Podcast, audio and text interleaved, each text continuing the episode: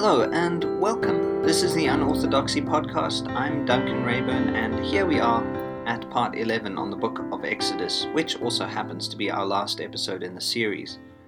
I am very aware that I've left a lot of stuff out, uh, but I hope that I've offered at least something of an outline of some crucial main ideas. In the previous episode, I started looking at the issue of law, more at an abstract level than at the specific uh, level of, of what kinds of laws are, are elucidated in Exodus. And I've looked at what it means that we end up with laws and why we need them and so on. Well, in this episode, I want to conclude with looking at the so called Ten Words, the Decalogue. There is a trend in a lot of popular theology to regard the Decalogue in, in the somewhat negative light, or at least as somewhat irrelevant to our contemporary ways of living, but I think there is a way of looking at the Decalogue that allows them to kind of shine forth as a form of sanity without necessarily becoming overly rigid.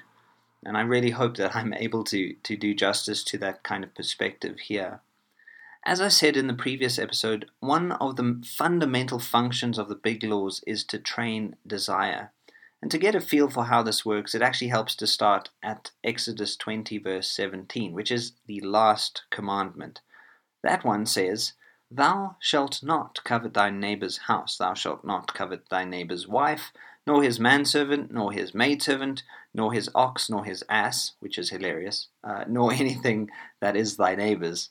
Uh, this is often taken by the rabbis as a kind of reward uh, for following the other nine commandments. Um, it's the idea that when you keep the other commandments, you won't actually want what your neighbor has. Another way of looking at it is to see this as the point of departure. If you want to begin to understand how to live the commandments, start by looking at who you envy and start by refusing to let that envy take hold of you it's helpful to remember that envy is is very much part of the uh, the fall, where Eve envies God's power and and therefore takes the the fruit uh, from the tree of knowledge of good and evil. This idea of not let, letting envy take hold of you means actively taking a stand against what Girard calls acquisitive mimesis, which is the imitation of the desire for things that will lead to conflict. After all, Conflict originates in sharing a desire, and so transcending that conflict means sharing in what is infinitely shareable, like love and a desire for harmony, rather than something that is limited, uh, something like limited resources like time and money and your neighbor's donkey. If you want what your neighbor has, you are already making false gods, working within the realm of deceit and basically setting up preconditions for murder and so on. What we should imitate is not our neighbor's desire for his or her possessions or identity or political, political affiliation, but our neighbor's desire to imitate the good. And that is, of course, if that desire to do good is in our neighbor at all. When we imitate the desire of our neighbor for good, uh, and hopefully the desire of the transcendent God for good um, or to make goodness known in the world, we end up being far more capable of loving our neighbor as ourselves.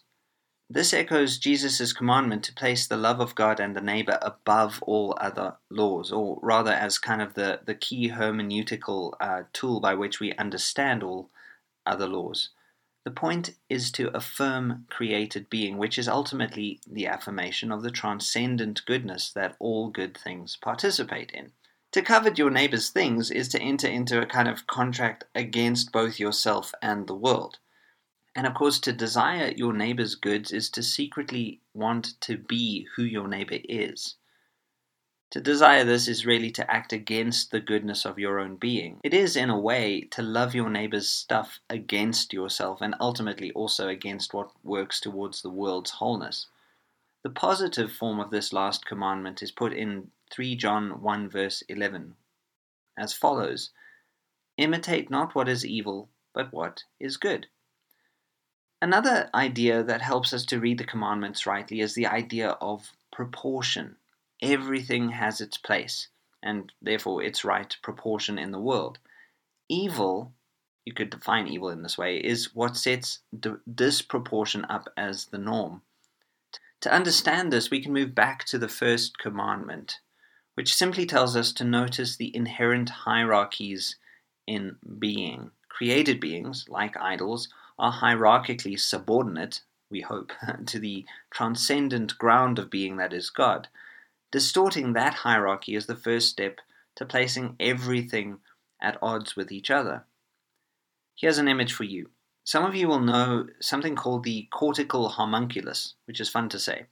Um, it's a distorted representation of the human body that has been created by paying particular attention to the motor functions, sensory functions, and other parts of the body in terms of processing power.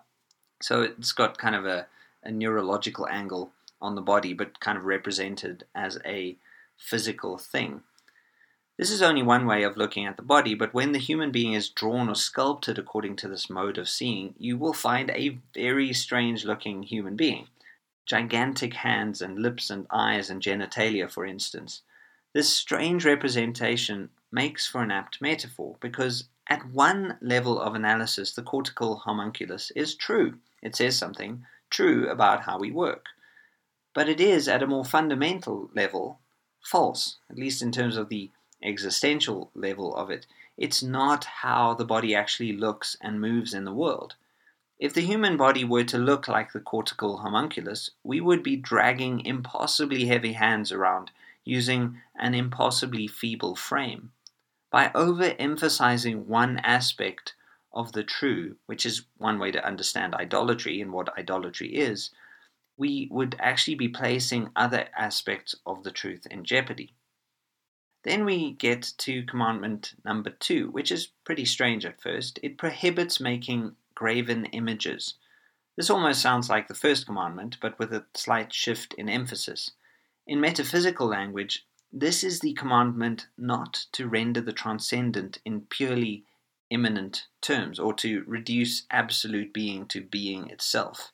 In simpler language, it's the idea that we should not try to take what is mysterious and reduce that mystery to something too obvious or too simple.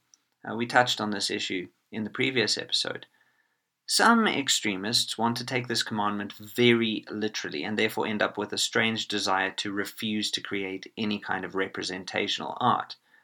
But this oddly actually misses the point of the commandment, as most literalist readings of, of things tend to. It actually just distorts what the text is getting at. The point is that we should create an openness within the world and in ourselves for that which transcends the world and ourselves. And this may paradoxically mean that it's a good idea to create images. To quote Neil Gaiman, it's brilliant to make good art, but to quote the Decalogue, just don't make graven images. The second commandment also points to the idea that human beings are generally quite good at confusing their categories and as a result, we are quite capable of confusing human categories with divine realities or reality itself. We then represent the world wrongly without taking carefully into account all that has been left out or neglected in our representations.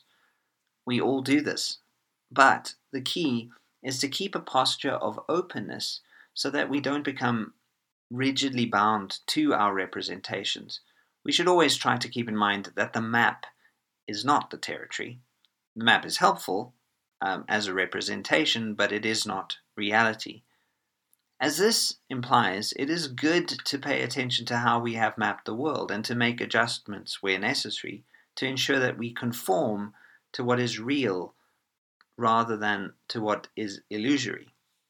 Linked to Commandment 2 is the pronouncement that God is a, and I quote, jealous God, visiting the iniquity of the fathers upon the children unto the third and fourth generation of them that hate me, that is God, and showing mercy unto thousands of them that love me and keep my commandments. This is a really t- tough pill to swallow when taken merely on the surface, but to get a sense of what it means, it may help to substitute the word or the phrase true reality for God. The idea here is that God is not rivalrous or competitive, or, to put the idea more strongly, God as true reality is not to be treated as a rival or as competition. God ought not to be confused with the gods. And if you want more on that sort of idea, you should really have a read of David Bentley Hart's book, The Experience of God, which is an astonishing book. I'm reading it now for the third time, and it's still blowing my mind. The idea there is, and in this commandment, is that the uncreated shouldn't be confused with the created. And there are sadly a lot of theologies that tend to confuse these two quite quickly. The idea here is that you can fight with true reality all you like, but true reality will always win, and you will get severely injured in the process. The mercy referred to in this commandment might be taken as being akin to the flow or sense of harmony you would experience when you work with true reality rather than against it. I think we have some trouble with this commandment when we anthropomorphize it. It's really highlighting the question of how we decide to relate to God in the world. If you hate God, that is, if you work against reality, there are going to be consequences, whether obvious or not. This may be illustrated by something as concrete as not following the rules of the road. This is quite a nice metaphor.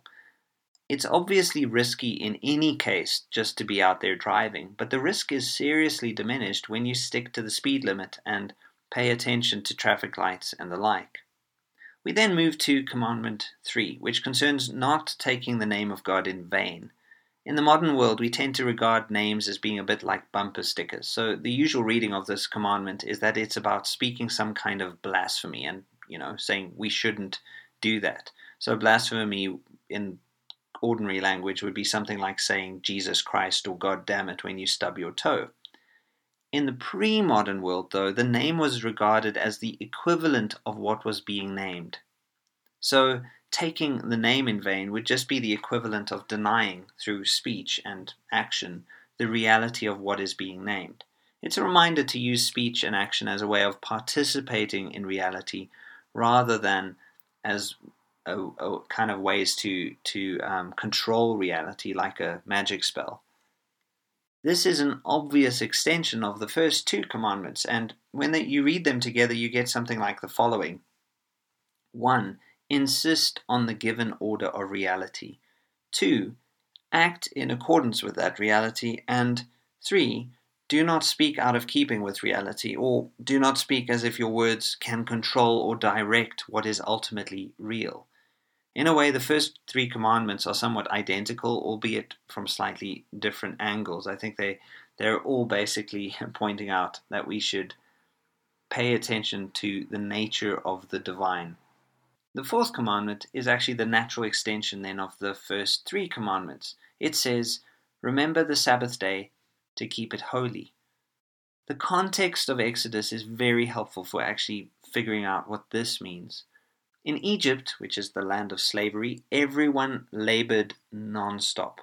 Slavery amounted to no days off, no vacations, no rest. And what that signified was a total allegiance with the mechanics of the state. You can imagine, as I'm sure some of you know too well, working solidly without ever taking a break, such that when you get back to your dwelling place, you simply collapse on your bed at night without giving any thought to anything else. In such a world, there can really be no space for the first three commandments.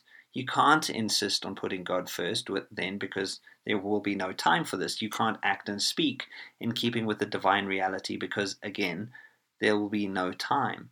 Your reality becomes nothing but an immanent frame, with all things that transcend your being removed from your attention. So the fourth commandment is a reminder to create space within your life for God. After all, as I've said previously, holiness is essentially space allowed for absolute being. The commandment regarding the Sabbath contains within it the idea of rendering time sacred. We are fairly adept, as the commandment regarding graven images alludes, at making things sacred. But to be is to be in time. In some sense, as Heidegger noted, being is time. I point out that the Sabbath is not one day a week, but a kind of double day. It is both the first and the last day of the week. So the idea here is to create something like a Sabbath sandwich which is a temporal frame that frames your whole week and your whole life through this lens of holiness.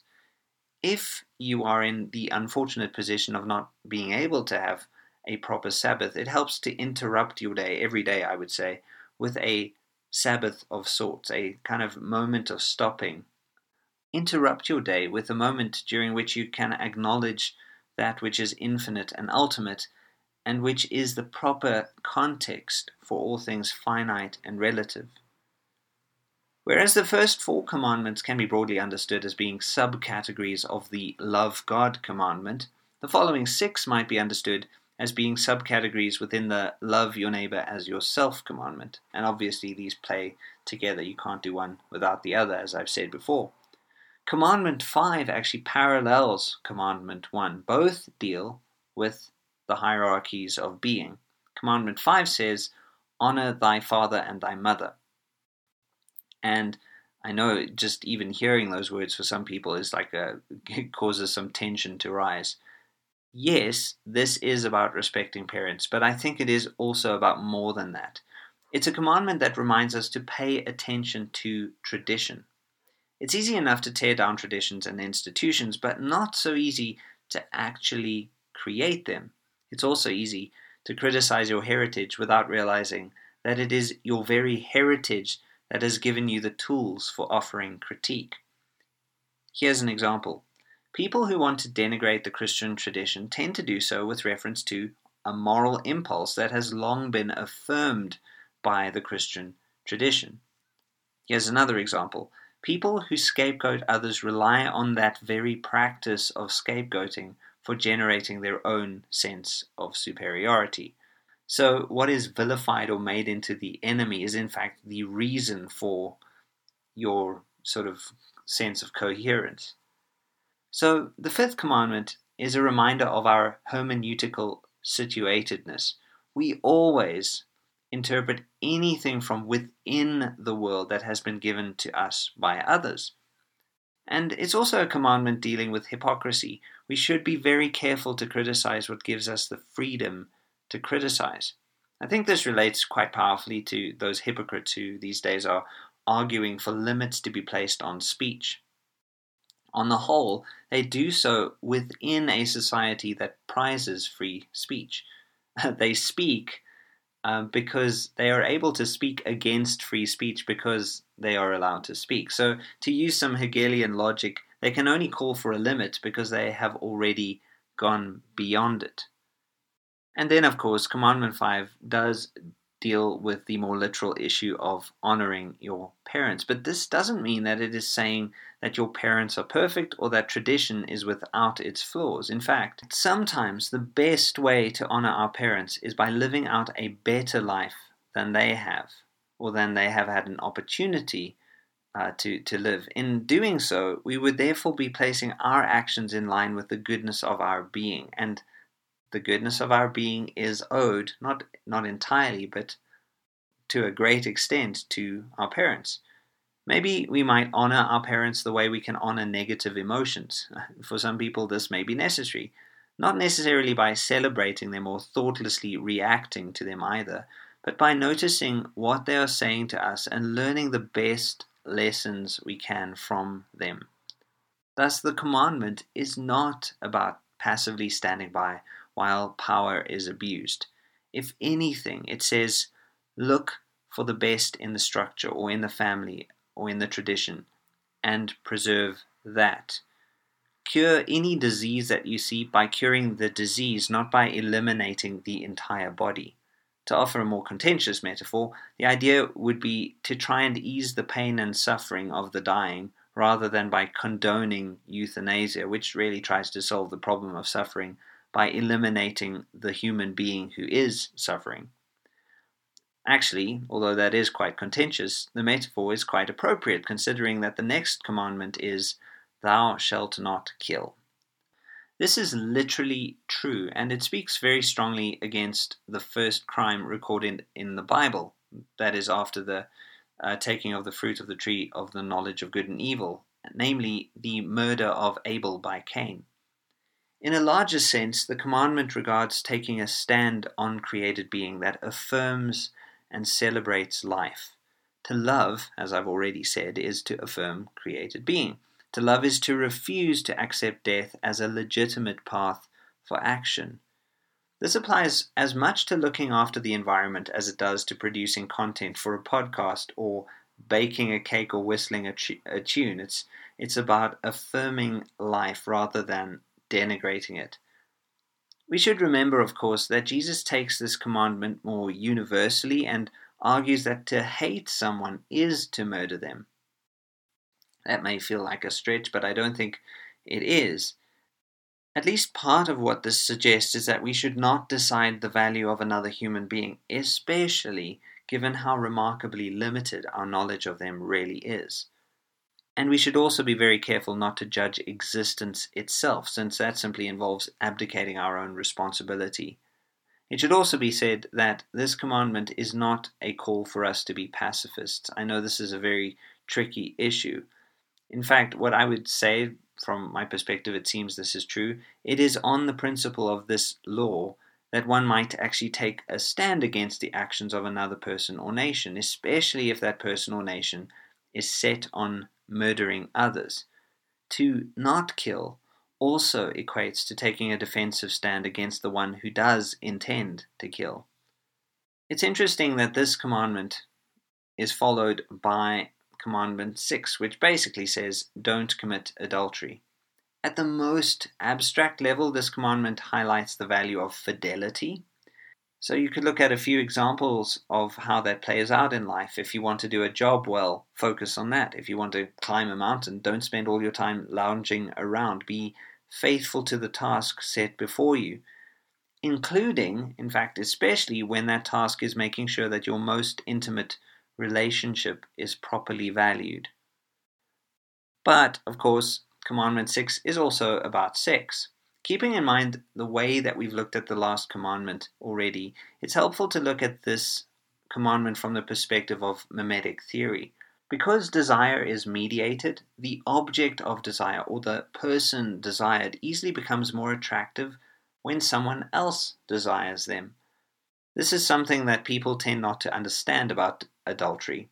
If you are in a relationship and your partner cheats on you, chances are good, really good, that your partner was desirable precisely because they are in a relationship with you.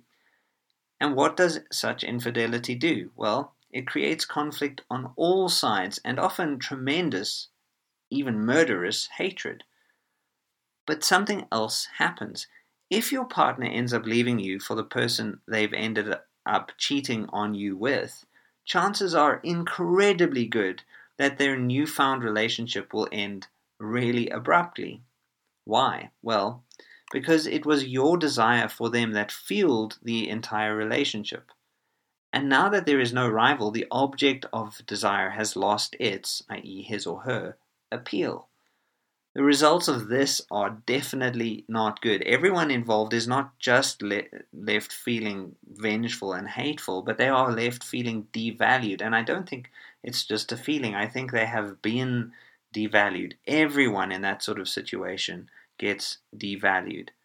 So, at least part of the point of this commandment is this adultery leads to conflict, or worse. In fact, entire wars have been fought over sex, as is symbolized particularly powerfully by the Trojan War. The law against adultery is therefore an extension of the law against murder. To be unfaithful is to deny or denigrate the being and the value of the other. But this can also cause a literal bloodbath. The next commandment is, Thou shalt not steal. It takes fidelity from the bedroom, so to speak, into the world of objects. Everything has its place, and removing something from its right place is an argument for interfering in the given order of being. You can't expect that things are going to end up well for you if you take steps towards creating chaos in the world. But of course, there is a mimetic edge to this too. In taking what does not belong to us, we set ourselves up as rivals and therefore also as targets. As I see it, the world is in a really bad place on this matter, since often criminals are treated as victims, and thus the person who seeks justice is often deemed a tyrant simply because they are trying to put things back into place. Actually, That's something implied by this commandment too. When something is out of place, fix it, give it back, return it. Don't perpetuate disorder. Since we've already discussed the final commandment, the last commandment on the list is the ninth one Thou shalt not bear false witness against thy neighbor. Actually, all of the commandments rely on truth, which means that our very lives need to correspond with and participate in what is ultimately real. And that means that we need to be sure to help our neighbor, who might be anyone around us, to align their own lives with the truth. It doesn't do them any good if we get our own ontological and existential and ethical ducks into a row and then take steps to undermine them at every turn. I've realized that this commandment is not just about what you do or say, but it's also about what you don't say. If you don't want to hurt someone, you might omit certain harsh truths, such that the person you're speaking to misses the very point of what you're saying. They might end up thinking that you're very nice, but they also end up not knowing something that they probably ought to know. If you want to avoid conflict, maybe you brush aside the hurt that you've been caused. By being too agreeable, you can end up being outright deceitful. It is better in the long run, although obviously more difficult, to speak the truth and to be as particular in your speech as you can be, especially on difficult matters. In telling the truth, you become the kind of person who can tell the truth when it really counts. In telling lies, the opposite happens. You become the kind of person who will tell lies when the truth is most needed. Deceit might shield us from reality in the short term, and maybe that's what we feel we need, but long term, it's never a good idea to resort to deceit. The fool tells the lie to be believed now. The wise man tells the truth to be believed later. In the end, I think that's a payoff worth waiting for. And with all of that in mind, I think it's time uh, to begin to close off. I find it amazing that Exodus is, in some traditions or from some perspectives, the first book of the Bible. It is, in a way, as much about creation as Genesis is. It's about the creation of a nation, and later in the book, the creation of the temple, which is itself a symbol of creation. And the law symbolizes creation too.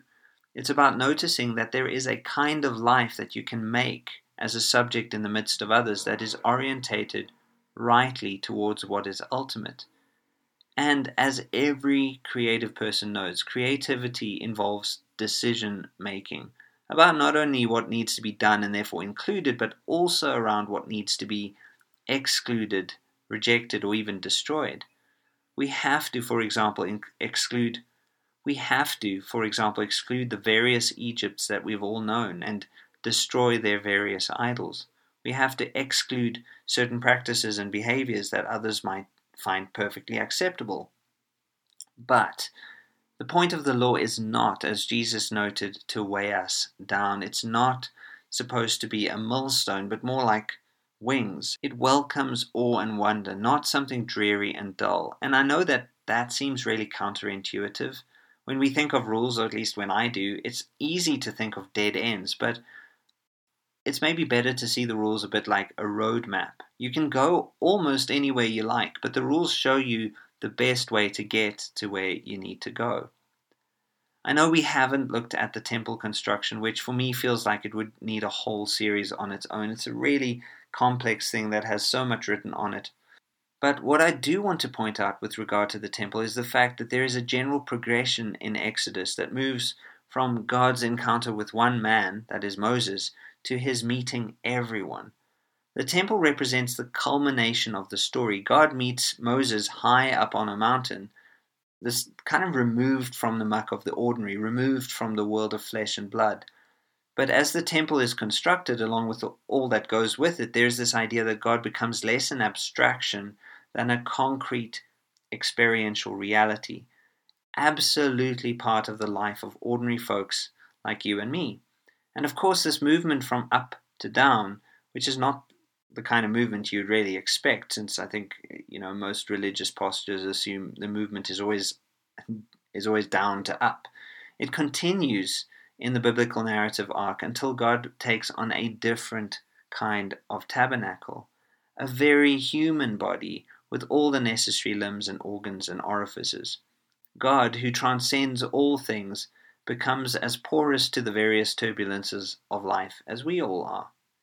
And it is truly a remarkable thing that this God's name still lives and breathes in the world, because when you look at the long and troublesome history of the Jews, you will find a nation always at the mercy of empires, forever in captivity or exiled or tortured. It's a little nation with a God who is known by the mere fact that he is on the side of the underdogs. And then look at all of those so called glorious empires, those ones that captured Israel so many times. Their gods aren't worshipped anymore, and their empires are gone. It seems to me that the greatest subverter of gods is God. You might read history very differently, but I think at least one of the messages of this is as follows The way down is the way up. If you want to be better than you are, get low. Go back to the beginning. If you want to be raised up, step down. And it is this lesson that is most dramatically shown in the fact that Christianity holds up as their highest ideal a man who bent low enough to take on the punishment of a common criminal. And the reason that Christianity did this is because of a lesson from the Jews, which was that it takes real greatness to show love to the vulgar and the discarded, and in the end, God will be known in the common. I know, of course, that there is so much more that can be said and will be said about the wonderful book of Exodus, but I figured it would be a good idea to leave you with that thought. At some point, hopefully this year, I will take the notes of this series and turn it into a book, which all of my Patreon supporters will get for free, but which I will also release online. I will keep you posted on that in good time. Uh, well, at least in the time that I can manage, since I am ferociously busy. I do want to say thank you very kindly for, for listening, everyone. I am grateful for you, and I hope that what I have had to say on this book um, has been edifying, and that what I continue to say will be edifying. That is my plan. Uh, what I hope to do uh, next is take a few very, very brief episodes just to answer a few theological and political questions that, pe- that people have been asking me. Uh, my Patreon supporters get to ask me questions, and I'm um, I thought to actually set aside some actual time to answer some of those questions. And after that, after this kind of brief interlude of, of questions, I'm going to be focusing on something that I'm calling the Enneagram of Mimetic Desire. It's a totally new take on the Enneagram, and I'm really excited about it because it has made me rethink the way that I see uh, the psychology embedded in the Enneagram. And I think in in people around me. So there's a lot to learn from from that. I hope. So uh, until then, until the next time, take care, everyone. Cheers.